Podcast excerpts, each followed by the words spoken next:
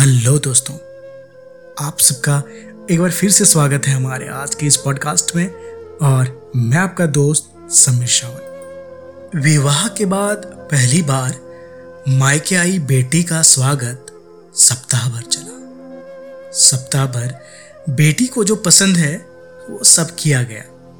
वापस ससुराल जाते समय पिता ने बेटी को एक अति सुगंधित अगरबत्ती का पूरा दिया और कहा कि पुत्री, जब तुम ससुराल में पूजा करोगी तब यह अगरबत्ती ज़रूर जलाना। माँ ने मंद सवर में कहा, बिटिया, प्रथम बार मायके से ससुराल जा रही है तो भला कोई अगरबत्ती जैसी चीज़ देता है?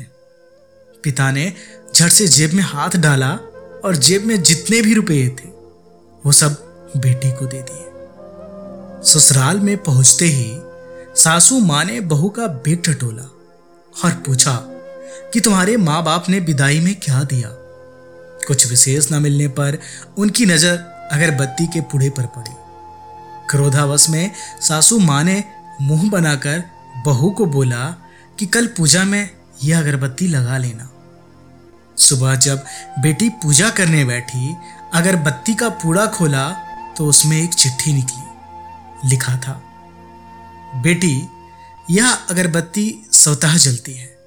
मगर संपूर्ण घर को सुगंधित कर देती है। इतना ही नहीं आजू बाजू के पूरे वातावरण को भी अपनी महक से सुगंधित एवं प्रफुल्लित कर देती है।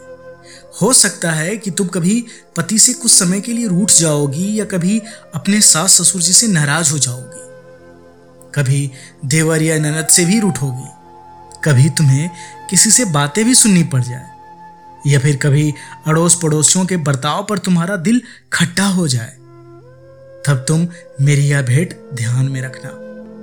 अगर बत्ती की तरह जलना, जैसे अगर बत्ती स्वयं जलते हुए पूरे घर और संपूर्ण परिसर को सुगंधित और प्रफुल्लित कर ऊर्जा से उभरती है, ठीक उसी तरह तुम स्वतः सहन करते हुए ससुराल को अपना मायका समझकर सबको अपने व्यवहार और क्रम से सुगंधित और प्रफुल्लित करना। बेटी चिट्ठी पढ़कर फफक फफक कर रोने लगी। सासू माँ दौड़ कर आई, पति और ससुर जी भी पूजा घर में पहुँचे, जहाँ बहू रो रही थी। अरे, हाथ को चटका लग गया क्या? पति ने पूछा। क्या हुआ, यह तो बताओ, ससुर जी बोले। सासू माँ आजू बाजू के सामान में कुछ है क्या? यह देखने लगी। तो उन्हें पिता द्वारा सुंदर अक्षरों में लिखी हुई चिट्ठी नज़र आई। चिट्ठी पढ़ते ही उन्होंने बहू को गले से लगा लिया और चिट्ठी ससुर जी के हाथों में दी। चश्मा ना होने की वजह से चिट्ठी बेटे को देकर पढ़ने के लिए कहा। सारी बात समझते ही संपूर्ण घर अस्तबद्ध हो गया। सासू माँ उच्च स्वर में बोली, अरे, यह चिट्ठी फ्रेम में करानी है। यह मेरी बहू को मिली हुई सबसे अनमोल भेंट है।